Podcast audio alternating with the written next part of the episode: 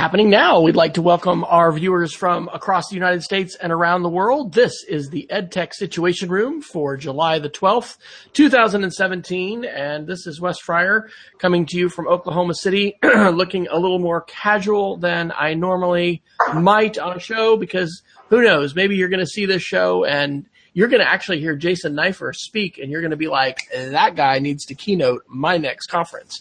And you're going to see me in my hat going, who is that Yahoo? But I am the director of technology at the Casady School. Excited for the start of school, but I'm glad to be having about four more weeks before that happens. We don't start until Eclipse Day, which we've been, you know, asked to say, hey, that might not be a good day to start classes.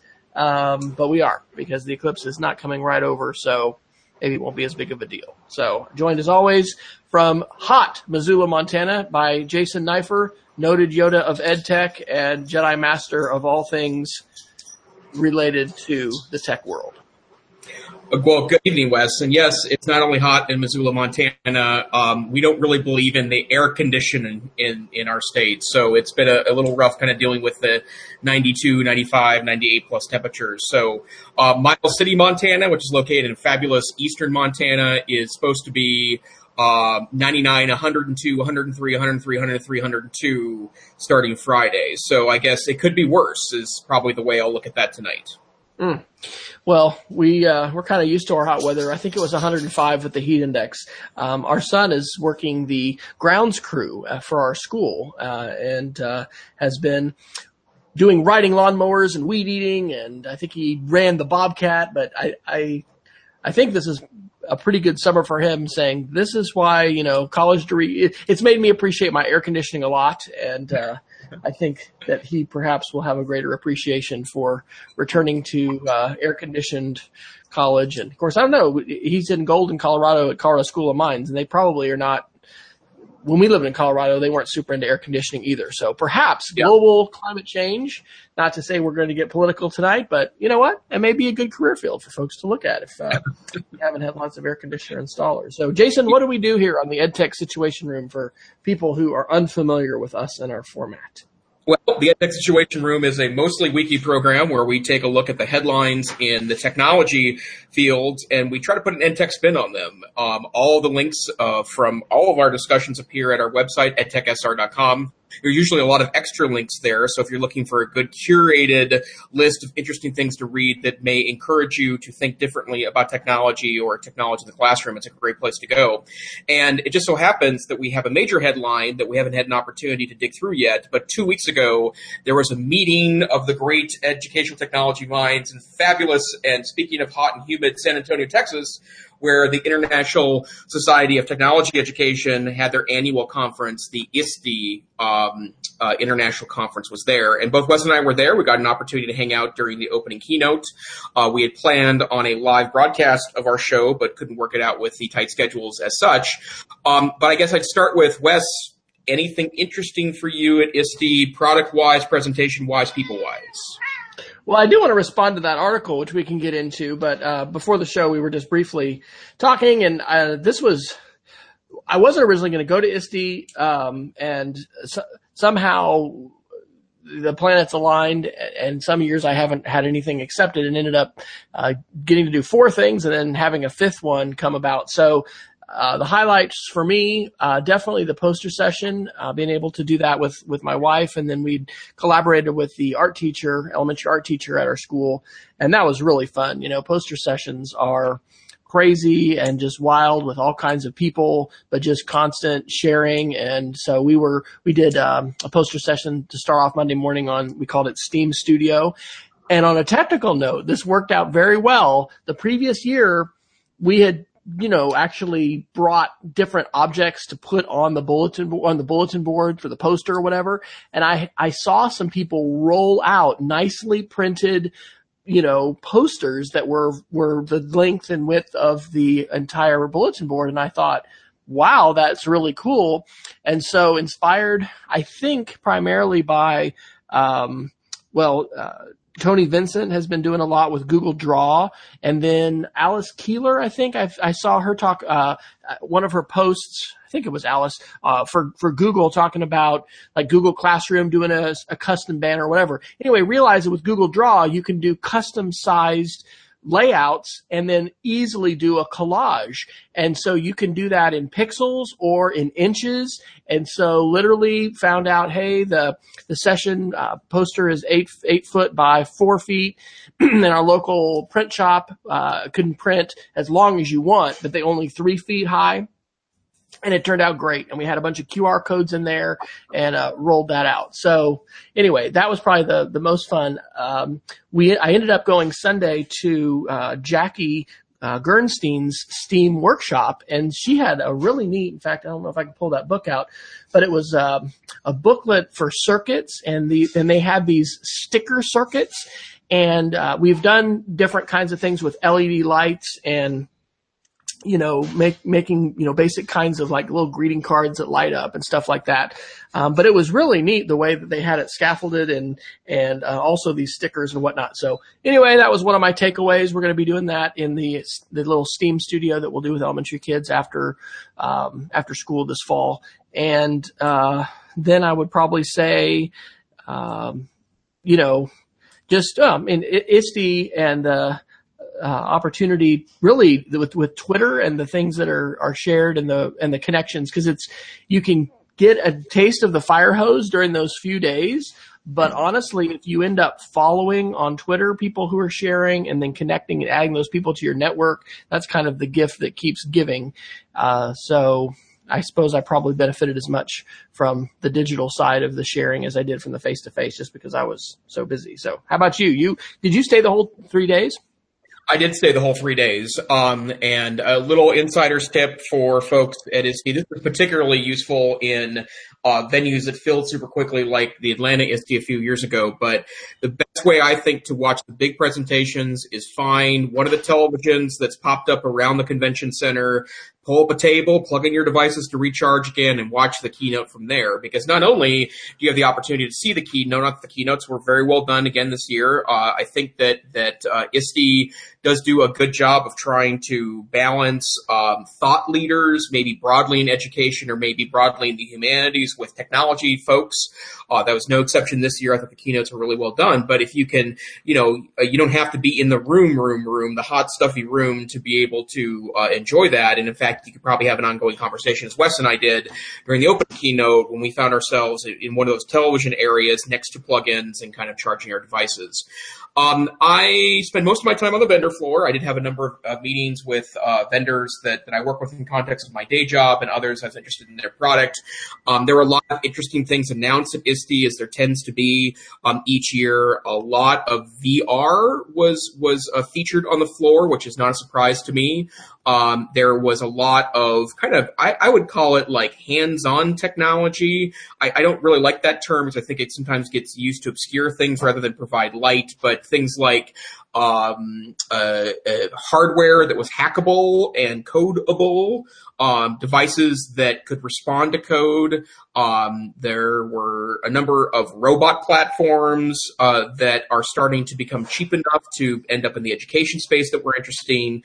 And then I was looking this year, not necessarily because uh, I have a, a, a, budget for this or I'm interested in this, but there were a lot of, of of furniture vendors there this year. I felt like more than usual. Usually there's at least one or two there, and, and I happen to spend a lot of time in the Steelcase booth because I like the work that they do. It's it's premiumly priced stuff, but they have this really cool pod that I would love to get for my office. I can kind of close myself in it and get my work done. But it was a beautiful um, kind of internal pod that you could sit and put your feet up on an ottoman, and there was plugins and a little pull down laptop table. And I'm not a, a svelte guy. I'm a you know kind of roundish, and I fit perfectly in this, and it looked like it was designed for middle school kids, right? But beautiful um, uh, new furniture options there too for schools that are looking to create creative and flexible spaces for the purposes of, of kind of redesigning what school space looks like. So lots of interesting things there, and of course the conversations at at ISTE are always really, really, really supreme. You can find people in the hall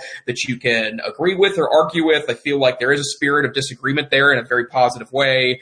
Uh, I always like watching. There are some very prominent um, I wouldn't call them trolls, but people that kind of like trolling some of the popular things there. For example, uh, interactive whiteboards took it on the chin on Twitter as they tend to do um, at, at ISTE each year. And then, of course, you know, there's kind of the conference outside the conference. There were dozens of vendors that held events outside of the main um, uh, conference center. Um, I know that Alice Keeler, for example, the prominent Google advocate in, from California, held coffees each morning.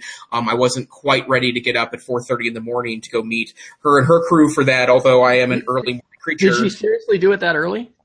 Yeah, there was a coffee shop and Super AM. She posted a selfie every day of her and the the oh early morning folk to, to chit chat. I think it was like five thirty or six is when the official start was. But you know, there are some early morning people out there in the world but wonderful conference. And, you know, I used to be a little intimidated by ISTE and felt that it was a little too much, but I think part of the trick to ISTE is making it your own, right? Like you don't have to go to every workshop. You don't have to visit every vendor booth. You don't even really have to go to, to uh, the conference part itself. You could get away with a vendor floor pass and still be part of tons of conversations. But I think it's a, it's a critical, uh, critical connection point for folks. Um, but the article I posted in tonight's notes, and again, these notes are available on our website, edtechsr.com. Um, and I was really interested in this for a couple of different reasons. But EdSurge on July 4th published um, tired ed tech trends that teachers wish would retire from the floor of ISTE 2017. Very interesting um, piece there, and there it is accompanied by a 20 minute uh, audio clip of, of, of talking to various folks the two things that were really interesting about this. The first one is that um, the people they quoted in their article are not actively in classrooms anymore. And these are four thought leaders, and I don't want that to take away from them because I think what they say is mostly correct. And that's kind of what I want to talk about for a minute is some of the things they noted that were tired discussion points. But I would be really curious to hear from some active classroom teachers that attended the conference what's to what's what's being beat on you too much that doesn't make much sense. And then also, I do think that part of the problem with any ed tech conference is that you have kind of, you know, the nerds there, and that includes certainly uh, Dr. Fryer and myself, but also, you know, the wonderful keynotes there this year, but these are these are the the future looking leaders that you know don't really need the you know ten plugins for for for Chrome that are going to change your experience, right? Because they're the ones that are stumbling onto these and applying them to education. And I do think that for the you know, the, I, am gonna use the word average, even though it's not that illustrative here, average teacher, or maybe the first time teacher, or maybe a teacher that says, you know, I've been kind of you know, eschewing the tech to this point, and I want to you know be immersed in that.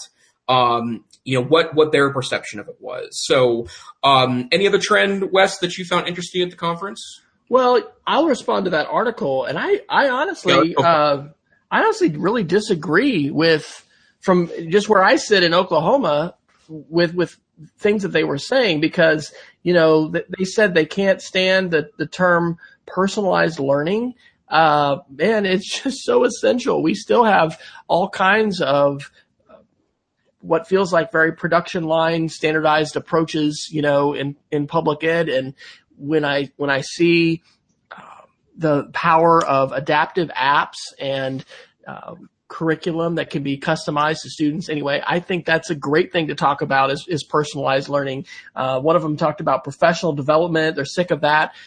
I'm at a school that doesn't really have a great schedule for building in professional development on a regular basis. You know, we are working on that and we're probably, uh, you know, maybe two years, maybe a year away from a block schedule.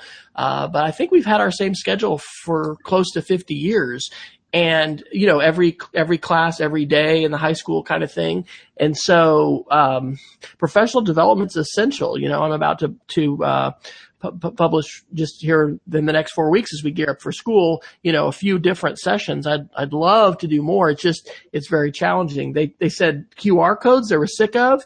Oh my gosh, I love QR codes. You know, that's, if you're, if you want people to quickly be able to get to a resource, uh, I think that person said you, you know, you didn't just, just need a QR code. And I totally agree, you know, put your shortened web link right underneath it. But as a percentage, a, a, relatively few number of people are, are using QR codes. Um, and since we're mentioning it, I'll, I'll uh, shout out to one of the articles that we have under the iOS Apple category tonight, uh, Mac Rumors June 6th. iPhone can scan QR codes directly in the camera app in iOS 11. So the new version of iOS, which has come out on um, the the developer channel if if folks are you know the early adopters and the developers that will be coming to us this fall. And you know that's going to help that go mainstream the, the more you know Apple integrates things as core features. But anyway I I didn't uh, I didn't really resonate with with what they were saying in hello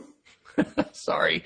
I neglected to announce to my family that I was starting the stream and we had two people doing Netflix streams and that is evidently not compatible with the Hangout. So I apologize for my dropout. That's, I thought it was me there for a second. I was like, what happened? Come on, Chromebook. So he's being passionate and he's being ejected from the chat. So.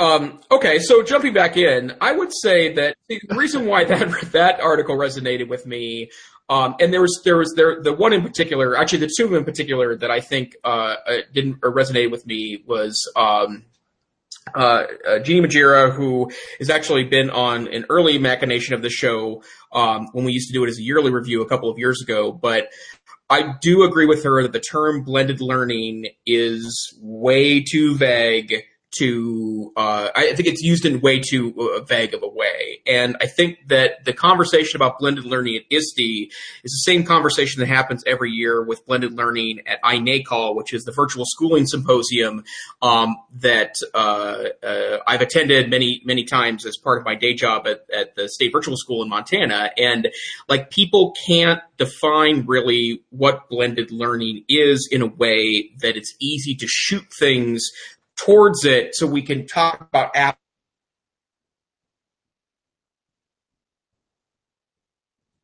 advocate for blended learning in the United States. Um, I'm not going to mention the organization because this is going to paint uh, them in a totally positive light. But a couple of years ago, um, I was contacted because uh, they wanted to put our credit recovery program at Montana Digital Academy um, as part of their blended learning directory. And I said, well, this is not a blended learning environment. It's an online learning environment, and there is no blended learning um, as part of the process. Said, oh, no, it's a blended learning environment. And I explained it to them. They said, oh, no, that's a blended learning environment. So I went to their website and copied and pasted their definition of blended learning into the email and said, no, no, no, no, no. Like, we don't do this, we don't do this, we don't do this. And I am kind of the grouchy guy at iNACOL every year that says, I'd really love someone to give me a clear definition of blended learning. And it, it, turns into a Twitter thing every year, and then they start fighting with each other, like, "Oh, blended learning is really easy. This is the definition," and then they start fighting with one another. Are, are, people just seeing blended learning as technology integration? It's just so so wide and big, or what's? That's exactly the point, right? That if you have kids, if you have one to one iPads in your classroom, and you're really not um, kind of moving away from learning objects, then that's that's more or less a, a, a, ed tech integration, right? Old school ed tech integration at that. And if you're standing in front of your students, telling them to go to this, this, and that as kind of a, a, a teacher guided web quest, in my mind, that's not blended learning either. Now, it doesn't have to be, you know, like we're going to meet for two hours a week and I'm going to kick you out of my room so you could do online learning stuff. Like I think there's great nuanced ways to do that, but there's a lot of people that run around and talk about the blended learning can do this, this, and that. And I think to myself, that's just good ed tech integration, right?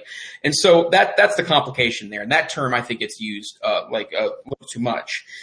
And then I do want to pick on the term personalized learning for a second. And it's not that personalized learning isn't great. It's actually where we should be with, with just about everything, right? I mean, part of my day job at the Montana Digital Academy is to administer the Ed Ready Montana program. And for those of you unaware of, of Ed Ready, it's a tool that was created by the NROC Project, which is a California nonprofit that's worked on, on technology integration for, for, oh, I think nearly two decades now, I think. Um, but for a long, long time. And it, it's a personalized method mathematics uh, learning tool. It's amazing, right? Because it, it helps kids to kind of get off on the important scope and sequence of mathematics, oftentimes to their, their peril in future math courses. It helps them fill in those gaps by testing those students on what they're weak on and delivering instruction on what they're weak on, right? Which is a, you know, it seems very simple, but very few tools actually do that in the ed tech space, even those that advertise themselves as personalized learning tools. I always question when I hear blended learning, I'm sorry, personalized learning. Now I'm get my own buzzwords. Um, it's personalized based on what, right? And I think that's the question that doesn't get asked enough. That if you're personalizing based on something that may not have a real differential to it, right? Then you're kind of personalized for personalizing's sake, right? Like personalization um, shouldn't be about, and I'll just make uh, my my regular controversial comment on this. Like it shouldn't be based on learning styles because learning styles don't have a lot of cognitive research that back them, right? And in fact, um, and this I, this is my regular rant. Uh, Daniel Willingham in his book "Why Don't Students Like School" goes into this in some detail. But you know, I think that even Howard Gardner would agree that if you're adopting weird lines to to personalize things based on non-existent styles, right, or differentials that don't really exist between students, then you're you're really not doing anything to improve the education. You're kind of doing choice for choice sake, which I don't think has a lot of pedagogical defense for it. So I would say that that you know, and again, what what the smart advanced folks say is buzzword doesn't mean it's a buzzword to everyone because I'm certain there were thousands of attendees that probably got a lot about discussions about personalized learning and blended learning at ISTE. But I do think that that those terms tend to get a little hackneyed if we don't spend time, to, first of all, meaningfully defining them and then making sure that we are are doing those things for pedagogically defensible reasons. I think it is important to recognize that generally at ISTE and every state level ed tech conference, over half of your attendees every year are new. and I don't think that's changed. And yeah. I think I heard Sylvia Martinez say that first. And we do have a different lens when we've been going for years and you are an ed tech uh, nerd and, and, and all that. So, um, I, I don't really know that I feel browbeaten too much by by particular terms. I mean, I, I certainly, I don't tend to hang out at the, in the vendor floor much at all. I didn't go in there at all this year. Uh, and, and I think maybe last year I did, did a little bit. Um, this is also the first year I haven't gone to the bloggers lounge, which is, was more of a function of time rather than anything else. Uh, but, um, you know, I, my wife, I've, I have seen Mitch Resnick of MIT, Dr. Resnick, who's the inventor of Scratch with the Lifelong Kindergarten Group, present before. Uh, but we got to shake hands and get our picture taken with him. That was the the moment of uh, excitement. Man, I'm gonna maybe have to think about a different computer. Uh, it says performance reduced. Closing Google Chrome may help your Mac cool down. So it, it, it's climate change coming to my Mac. Uh, but uh, Shelly and I got to meet briefly with uh, Carl and Angela. Carl's the co-founder of, of Seesaw, and Angela does the the PD in your PJs. And anyway, those mm-hmm. things those things were highlights. But I don't know that I really feel feel browbeaten too much. Digital natives was for a while, right? Everyone was talking yeah. about digital natives, and you were sick of that. There are no digital natives. You know, there's folks that are more navigational in the way they learn and are right. are more fearless and, and that kind of thing.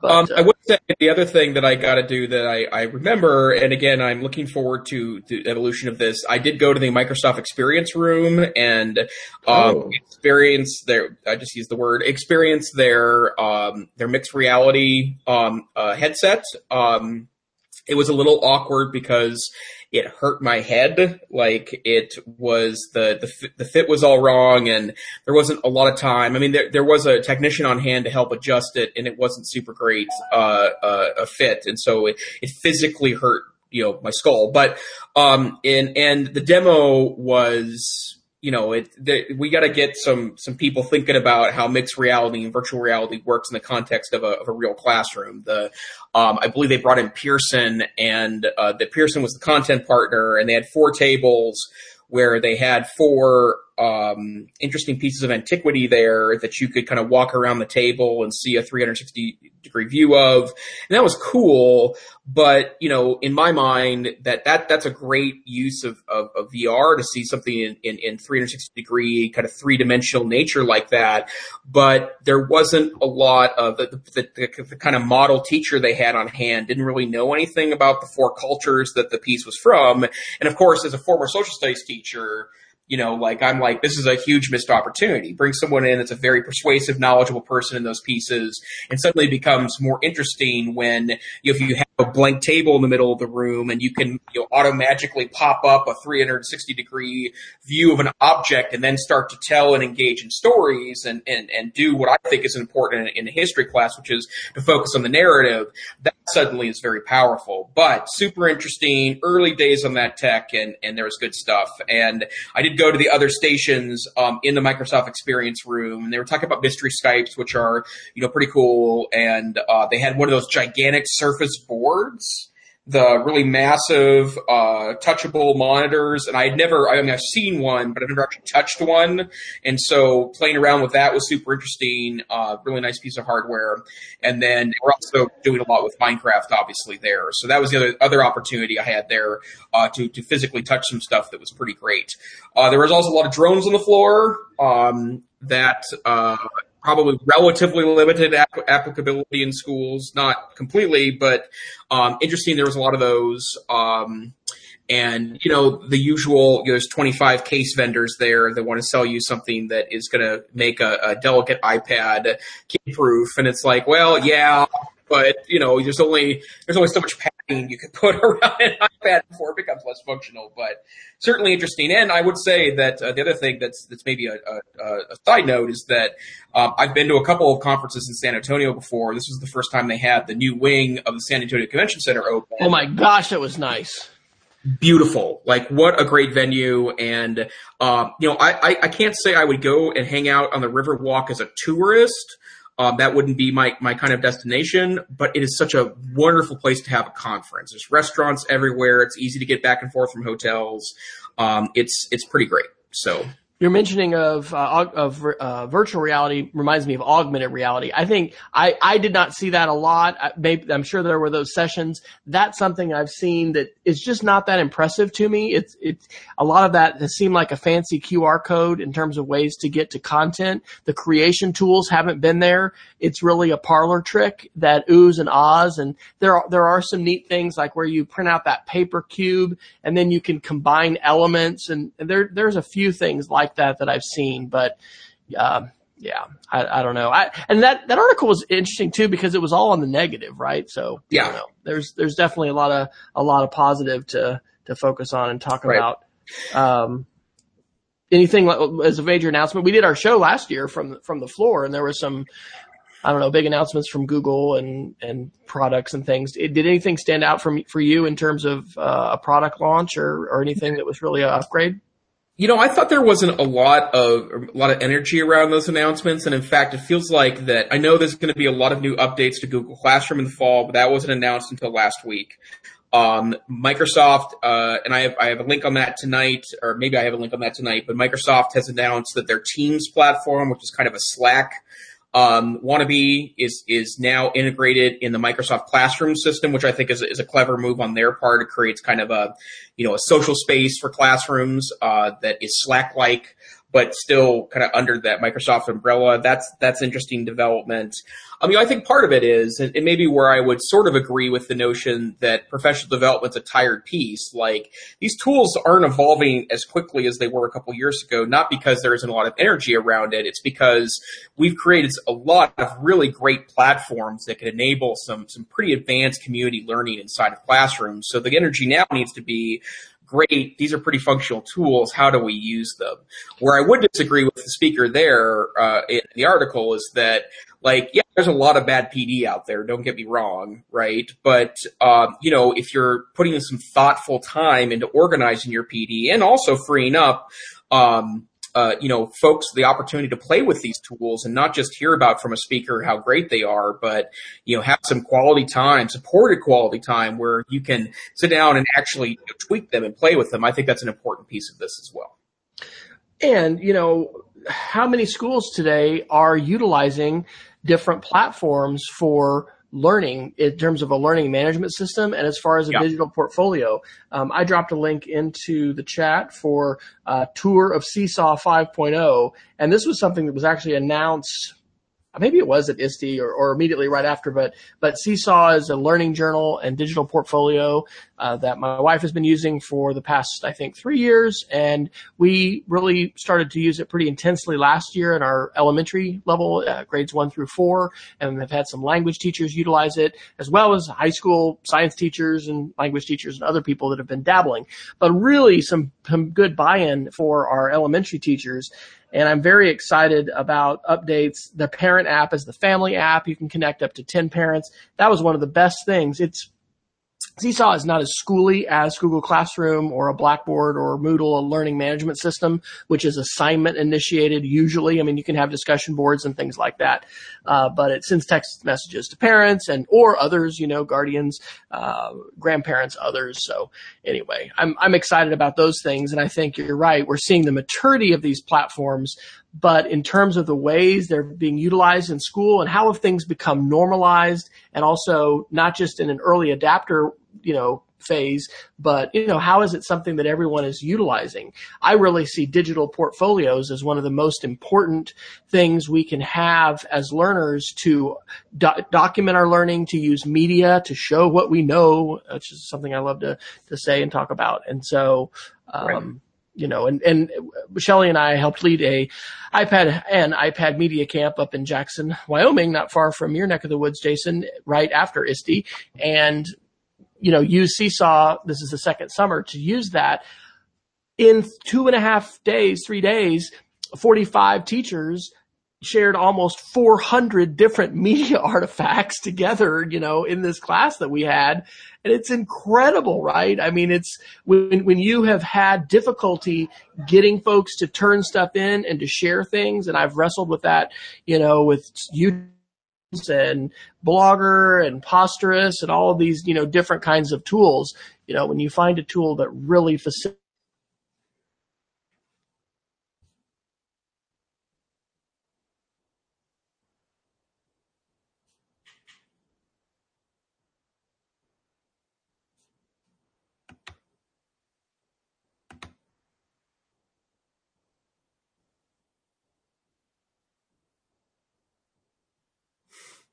educational, you know, researcher hat, doctorate hat, you know, what are the statistics now? I'd love Pew or somebody else. I don't know if Pew would do this.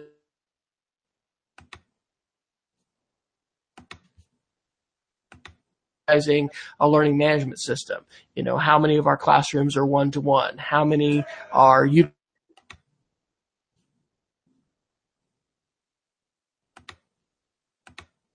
always see things that are on the edge and that's exciting, but you sometimes don't know whether that's, you know, going to flame out and persist or, or it's going to be a game changer. And I think, uh, digital portfolios are something that are going to be here to stay and also having some, you know, learning management system, which is hopefully robust and facilitates, transformative educational communication between you know teachers and students and allows for the feedback to be high quality and timely and differentiated and all that stuff you know. I, where i sit in oklahoma uh, i don't think we're certainly not leading the nation and i just i think those statistics would be fairly low for the implementation and, and integration of those kinds of tools. And so um, we're going to you know be in a phase where hopefully we can bring those bring more of those things to students. But you know educational funding being as it is there's all kinds of priorities that are higher than you know the technology priorities on the state budget agenda.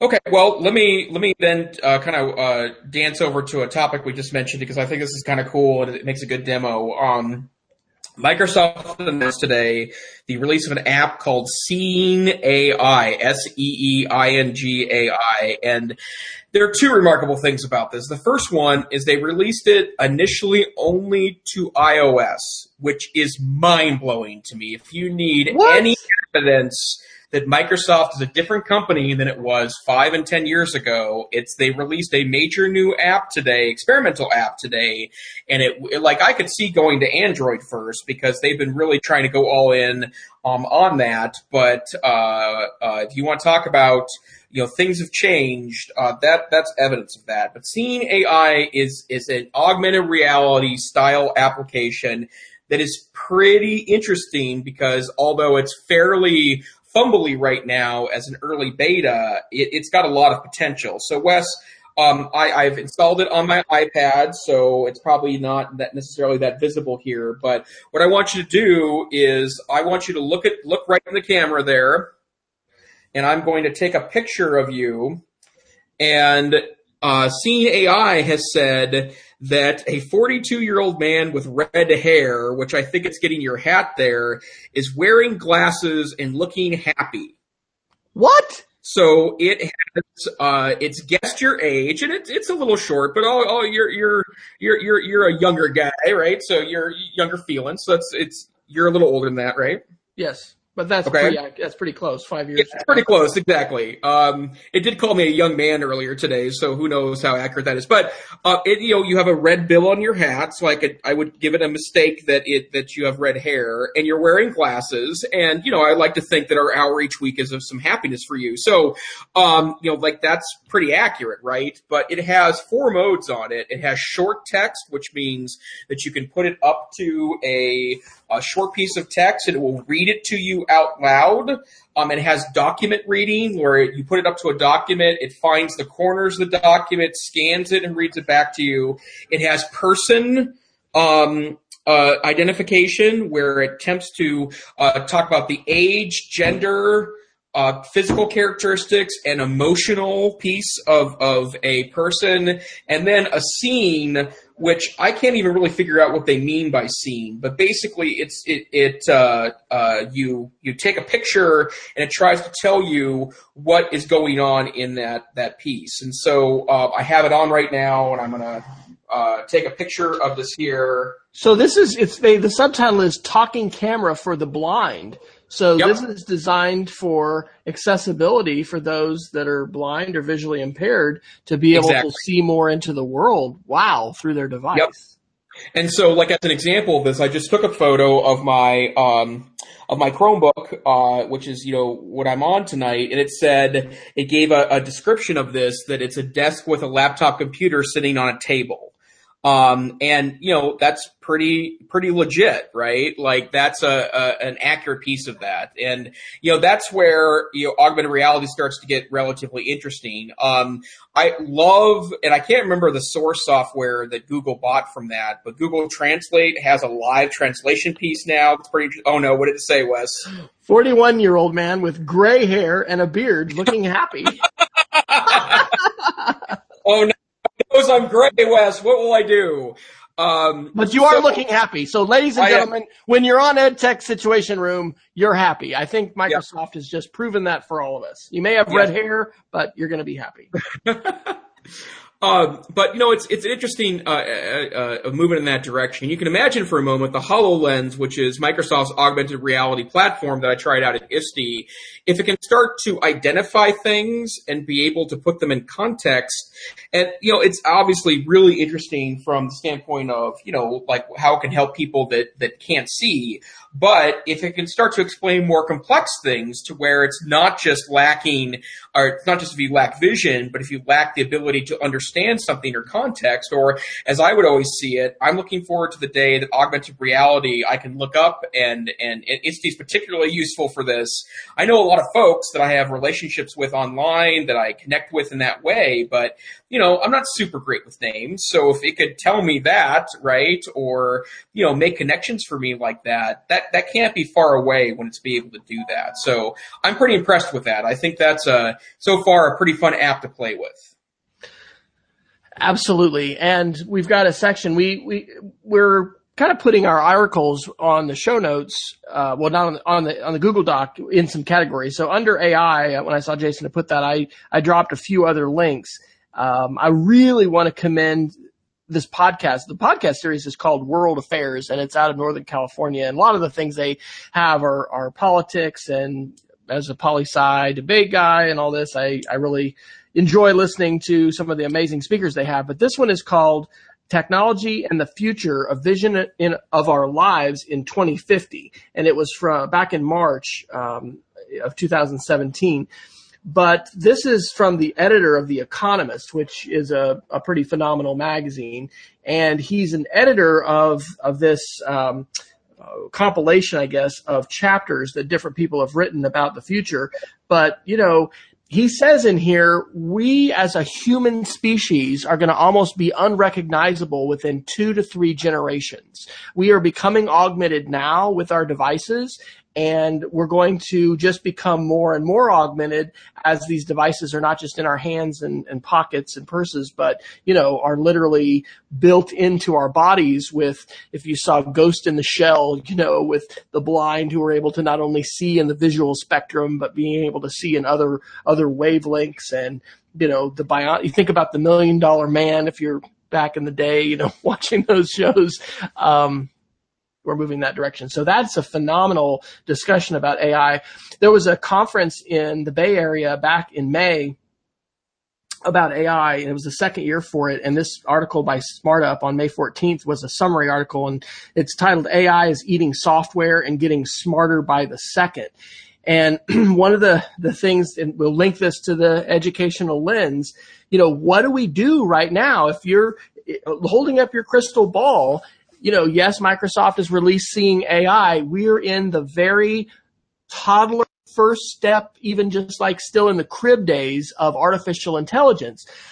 But what's happened is we now have the, thanks to Moore's law and a lot of other confluence of factors, processing power, hard drive space, connectivity and bandwidth that is allowing massive amounts of data. I think in that World Affairs article, they say in the last 18 months, more data was created than in the previous sum of human history.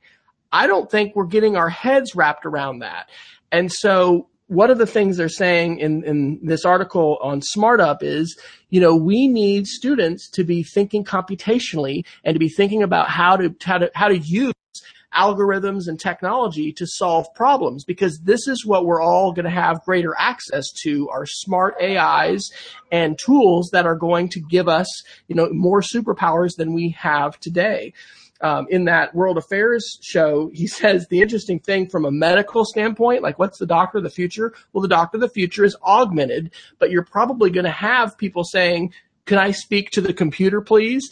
Uh, you know, and there's going to be ways in which doctors are going to continue to, you know, use judgment and empathy and have roles that are really important that the, the computer is not necessarily going to be able to do as well. But the doctor is not going to be able to have the knowledge of every single study that's ever been done about this condition, every drug interaction that could possibly happen or have been documented, every experimental procedure, you know, those kinds of things are going to be accessible. So um, the last thing I put in here was a Harvard Business Review article, and this was from June 19th. And the title is In the AI Age, Being Smart Will Mean Something Completely Different. And so I think that we need to be challenging our educational leaders, our legislators, we need to think now about what, what this is going to mean. We are within five to 10 years of automation dramatically disrupting truck driving and taxi service and, and, and maybe automobile ownership as we know it because it's just going to become reasonable to, you know, Uber or Lyft or whatever your, your ride, especially if you're in an urban area. And I think, I don't know, it makes me, I would love to have a local conference with some folks talking about AI and these kind of challenging things because we we need to grapple with it. And it's not just a oh the computer's here, let's all learn Excel and be able to word process. No, we're talking about data and algorithmic and you know analysis of patterns and how we're going to need to work with data and work with these tools in order to solve problems. So I'm really glad for you to point that that app out, Jason. And I I, what what are your thoughts? How what do we need to be doing now, seeing what we're seeing with with AI and the way that these things are going, or is it too early for us to tell what to do? probably a little too early, but that doesn't mean we, we shouldn't be keeping a close eye on this because the bottom line is is that um, you know the, there's another interesting uh, study I put in the notes this week that's also related to this, and it's basically that uh, UT Austin did a study that basically said when you when when when you are near your cell phone or it's even in the room, you have less cognitive capability than when the cell phone is in another room or, or, or deep in your bag. And like I read that, and of course it goes back to my notion that, you know, you never go all in on anything, right? It's always a balancing act back and forth, right? So, um, you know, we, I, as much as I railed against teachers that banned cell phones, uh, you know, five or six years ago in classes, the answer is the best teachers aren't banning them. They're, they're, you're thoughtfully bringing them in and out and being good instructional leaders to their students when it's appropriate to do so. But, when I read that study, I thought both, yeah, the cell phone may have impacts that we're not anticipating, but also it may be that our brains are evolving a little bit this buffet of information that's available to us. Now, that does not mean that there aren't implications there we need to keep an eye on, but I mean, when apps are available that explain things to you, and I just, by the way, I just took took a picture, a blurry picture of my cat, and Microsoft correctly identified that as probably a blurry picture of the cat. Okay. Wait, Pe- Peggy, Peggy has just joined us. So Peggy, if you haven't downloaded Microsoft Seeing AI, that's what Jason and I have been playing with here, and it is. Oh my gosh, man! It's early days, and we're glimpsing the future right now right? And although Google Glasses were you know, ill-fated because the rollout was kind of weird and they weren't that functional, there's going to be a point in the relatively near future where you will have a camera integrated somewhere around your face that you can utilize to help guess things for you, help identify things, help fill in gaps when you need them. Sure. And I'm not entirely ready yet to say that, you know, it's just only bad. um, yeah, well, you may have a blurry picture of a dog now. So, um, the, you know, like that's all a piece here that makes things kind of interesting and a little what ify. And, um, so yeah, I, I, I think that it's, it's probably a little too early to understand the full implication of this, but man, does it change things when AI plus augmented reality plus miniaturized devices all kind of join together in an alliance of interestingness. And the thought I have is, we see and hear and perhaps do ourselves a lot of hand wringing when we hear these kind of articles about, oh my gosh, the brain is changing. Maybe we need to say, hello, yes, it is. Humanity is evolving rapidly and we do need to make choices. I'm sure every family that traveled with, with, uh, teen, teenagers and maybe adolescents and I don't know what age it goes down to has struggled on vacation with and you can be at home doing this too with screens. You know, we went to Yellowstone and the Tetons and there were two days where we had a no, no phone policy and, and it was a great thing. But it, when we were in the cabin, uh, that my, my, my aunt and family have, they, they had a satellite connecting to the internet. And so, you know, we're, we're, we're up in the, the mountains of, uh, the, the, the sunlight basin there. And it's even as an adult, you know, you have that connectivity. So we are going to connect and it's, it's, it's important and valuable to be reflective about that and to consider what I'm doing, how I'm using it. But there is no question at, at all. There shouldn't be that our brains are changing. The connections we're making, the ideas we have, the, the, the, life of the mind is very different today because of the connections that we have. And we need to, you know, be balanced and have good, you know, digital citizenship conversations and there's all, there's all kinds of conversations to have. But I think my biggest thought about all this is, of course, you know, is the brain changing? Of course. Is humanity evolving? Of course. And, uh, some of this feels a little bit like a roller coaster ride that you may not have signed up to be on, but hey, welcome, welcome to the future, as Brad Paisley would say if anybody's a country music fan. Yep, absolutely. So yeah, very interesting stuff. And it's kind of interesting how all of our, our conversations are weaving together this week. But the bottom line is that that's, the, you know, it's all kind of interrelated. So I'd um, like to take, take us to two just kind of wild articles if I could real quick. Sure, please. Uh, This is a, an Ars Technica article that was actually during ISTE on June 30th. In attempt to YouTube stardom, woman accidentally kills her boyfriend. Good grief. Uh, these were folks that were trying to crack, I think, 300,000 subscribers on their YouTube channel. And so he was trying to hold up a book that would stop a bullet and, you know, it didn't. Uh, this there's the, the dark side of this isn't you know just extreme things like that, but you know it's also kids uh, very much being shaped by likes on Instagram and you know the, there's there's just there's so much going on right now with identity and perceptions of ourselves uh, and you know there's there's danger when we're trying to uh, elevate the importance of YouTube stardom uh, you know, doing stupid things that can hurt ourselves and hurt others. The other thing, the other article I have in here that's just kind of kind of crazy uh, was a Mashable article from yesterday, July 12th, how a Microsoft font could lead to the removal of Pakistan's prime minister, and it was hashtag FontGate. And so basically, there was a uh, Microsoft Word document that was created which um, was by the daughter of the, the, prime minister of Pakistan. And so the documents were alle- allegedly forged. And how did they prove they were forged? Well, she used the Microsoft Calibri font, which wasn't publicly available until 2007. And she claimed the documents were created in 2006. And so there's some interesting elements to this about the ways in which we leave a footprint, the ways in which, you know, things are embedded in documents that we have. And, um, anyway, I thought, I thought that was a, was a pretty interesting article because, you know, even when you make a PDF file, a lot of people don't realize, you know, it'll have creator there and, and date and things like that. Um, and so anyway, any thoughts about those those articles, Jason? Yeah, that is interesting, and uh, I, I, you know, I, I say this a lot in context of my day job because you know people don't realize things like you know things are logged, and you actually leave a lot of evidence behind when you utilize a computer and yada yada yada. But uh, just remember, your computer's probably keeping track of you, not in necessarily creepy ways, uh, like you know the way maybe other technologies are tracking you, but you know there's a fingerprint there, so be aware. Well, and in Europe, they're requiring ISPs to keep uh, the web history of every single person, I think, up for 10 years. And, you know, we're moving into that, that arena. So. Um, and Wes, I, I have a proposal for you. I think we need to spend an extended time on net neutrality. Um, I don't think we talked about it much in the program.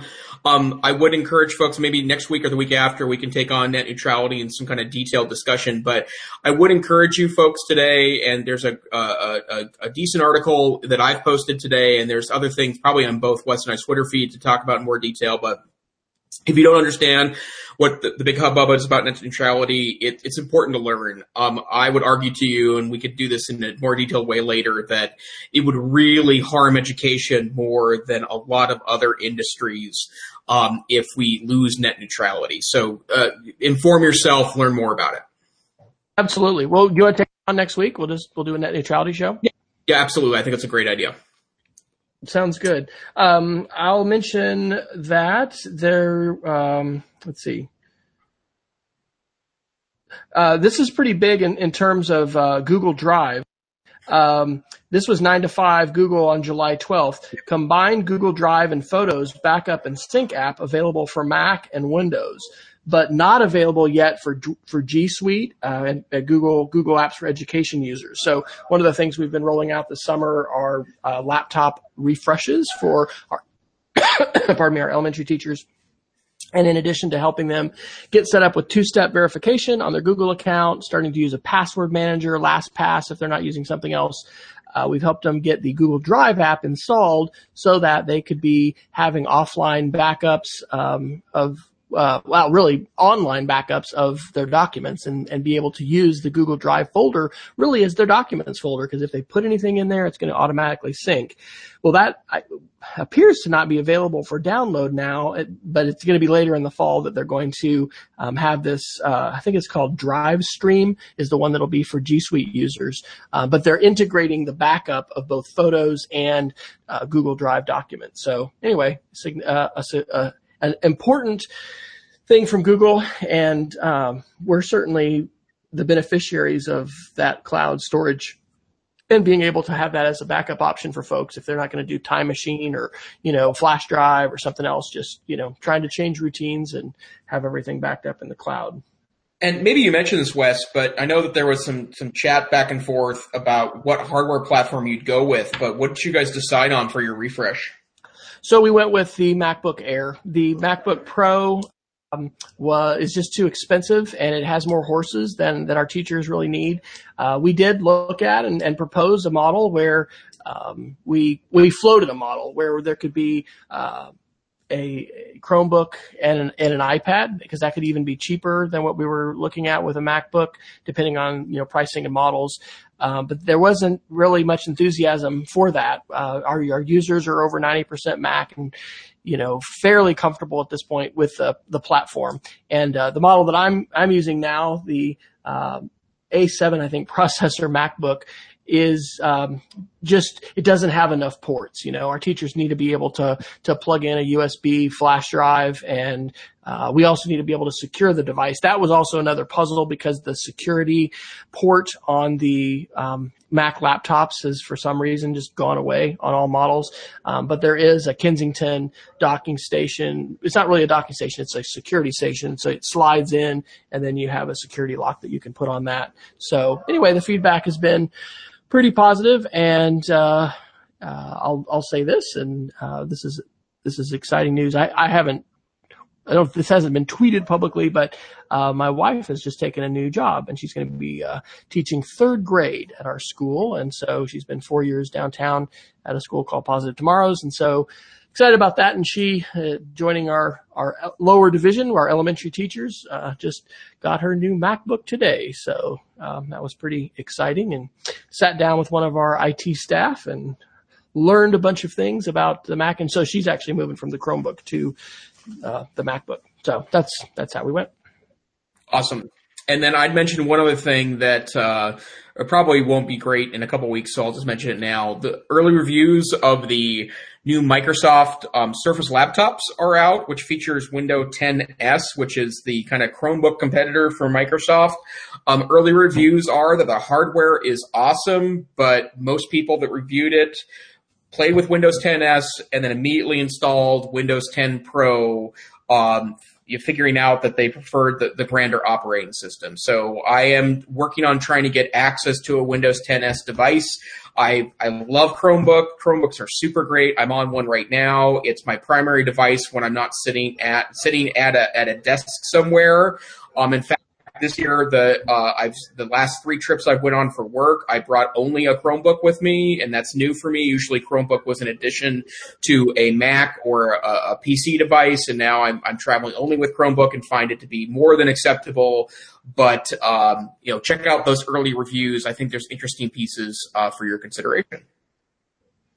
And I guess we could just mention these quickly under the security note. Um, there's an Ars Technica article from the end of June, June 28th, saying Tuesday's massive ransomware outbreak was in fact something much worse. And that outbreak was not ransomware. It was actually, I don't know if this is the right term, but wipeware. You know, it was stuff that actually just wiped out people's machines and, and drives. So back up your stuff, people, if you're not. Um, a, favorite podcast of mine uh, for tech is the Clockwise podcast, and uh, they are recommending Backblaze as a platform for for backups. I'm uh, currently not. I'm doing Google Drive and then a local um, a local backup with Time Machine, but um, that that bears emphasizing. And then there's a BBC News article from July 10th saying why you should ignore the Jayden K. Smith Facebook hoax. And so, on the topic of phishing and being aware, uh, this uh, you may have seen this from from your Facebook folks, and some people have received multiple messages like this, and it says, you know, don't do this. If you're if you click this and accept the the friend request, then you're going to be hacked. And the hoax says, no, you're not. Um, these things are always proliferating with, you know, click here, don't click here. This is going to ruin your life. This is going to give you millions of dollars. So Google it. When in doubt, Google it because probably somebody else has written something about it. And if it sounds pretty fantastical, then, you know, it very well might be.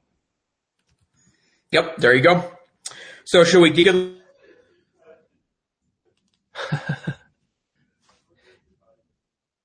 Yes, we should. If I'm if I'm still with you, am I am I there? Yeah, you just you just pop back. I pop back. Okay, well I'll go quickly and then you can wrap us up. Uh, so my geek of the week, uh, I've got two of them.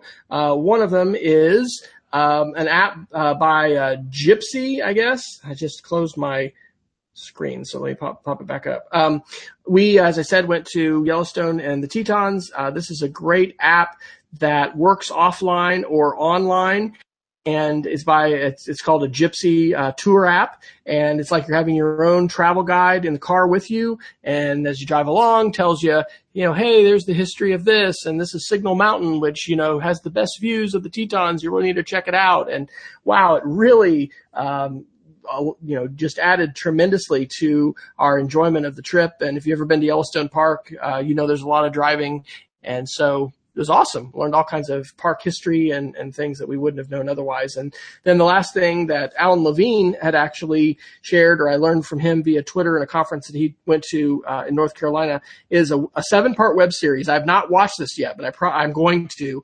And it's called Do Not Track, a personalized web series about privacy and the web economy. Important topics for us to consider as we talk about privacy, security, net neutrality, all kinds of aspects of Nice. Um, and then this week for my geek of the week, um, and by the way, I related to your comment. Please download apps when you travel. There's so many wonderful apps now that can help be guides to you most of them don't even require internet access. They're super great. Like apps have made traveling like such a richer experience. So, but ignoring that, my geek of the week this week is that uh, as we've discussed in the past, I've gone all in on Google Slides as my presentation technology. Um, I I sat down and taught myself how to make beautiful, simplistic presentations and style slides um, on Google Slides. But for those of you that occasionally need a more complex data demonstration slide, which is what I do, and it's the one thing I miss from Microsoft PowerPoint, which has a series of beautiful templates available where you can create uh, data rich slides that you can use in presentations. There's a great website that is called slidemodel.com. And um, last week, along with my partner in crime, the Digital Academy, Mike Agostinelli, we presented at the Mountain Moot Moodle Conference in fabulous Helena, Montana on our use of H5P, which is an open source uh, digital interactive creator and we did what we usually did and you know created our our slides on Google Slides. I need to be able to put a lot of data in a single slide, which I could do pretty easily in PowerPoint. But as it turns out, Slide Model provides beautiful slides um, for exactly that purpose, but in the Google Slides format. There are dozens of them from what I were what I was able to see, and almost immediately I was able to find something that saved me um, hours worth of work um, instead of trying to draw that from scratch in Google Slides. So SlideModel.com, wonderful templates that you can immediately integrate into your Google Slides. And I'll say your geek of the week a few months ago, Slide Carnival has changed my life because we've used a lot of templates from it. So phenomenal. And if you haven't made the shift to uh, Google Slides and a cloud based way of sharing your slides, let this be your moment. Make the change. Yep, absolutely. So, um, yeah, so check that out. And, um, such a, it's it, like that, it's been such a game changer for me now that I feel comfortable and, and, and proficient in Google Slides. So Wes, why don't you tell us where we can find you on the internets? I am W. Fryer on Twitter, speedofcreativity.org. Uh, Shelly and I published a little reflective podcast about ISTE and iPad Media Camp from Jackson Lake Lodge before we were thinking we were going offline, which we mostly did for a while. Um, and as I mentioned earlier, probably our last show, because it's been a few weeks, uh, did a lot of work with badges and the iPad Media Camp and would encourage people to check out that uh, Twitter channel, iPad Media Camp, as well as the website, because we have a whole list of, uh, well, not list, a whole bunch of iPad pre, uh, what do we call them? Uh, supporting skill badges that we created with with uh, Badge List, and then also project badges that we used in the iPad Media Camp. And Badge List is free and open, and you can check all those things out. And yeah, check. Uh, that's that's where I'm at. How about you, Jason? Where can people find you these days? I'm on the Twitters at Tech Savvy Teach. I blog at the NCCE Tech Savvy Teacher blog, blog.ncce.org, where I'm also available for booking as a professional development specialist. And my day job is that I am the assistant director curriculum director of the Montana Digital Academy, the fabulous state virtual school that is uh, warehoused on the University of Montana campus in the Phyllis J. Washington College of Education and Human Science. Um, EdTech SR is our podcast. We are usually once a week, a little sketchier in the summertime, but we'll get back to our weekly broadcast here soon. We broadcast on Wednesday nights at 9 p.m. Central, 8 p.m. Mountain, which is the only two time zones that really matter, right? The middle of America. And um, we love to have you attend live or have you download our podcast wherever finer podcasts are aggregated, which means the iTunes podcast library. I use um, uh, Stitcher occasionally to find us. Uh, I have yet to find um, or I've yet to not find the EdTech SR podcast in any of the major directors of podcasts. So please download and we welcome your feedback. Uh, we're also on Twitter at EdTech SR and you can find each week's show notes at edtechsr.com where you can find all past episodes, YouTube links, and all sorts of interesting bits. So have a great week and we hope to see you soon. Adios. Stay safe.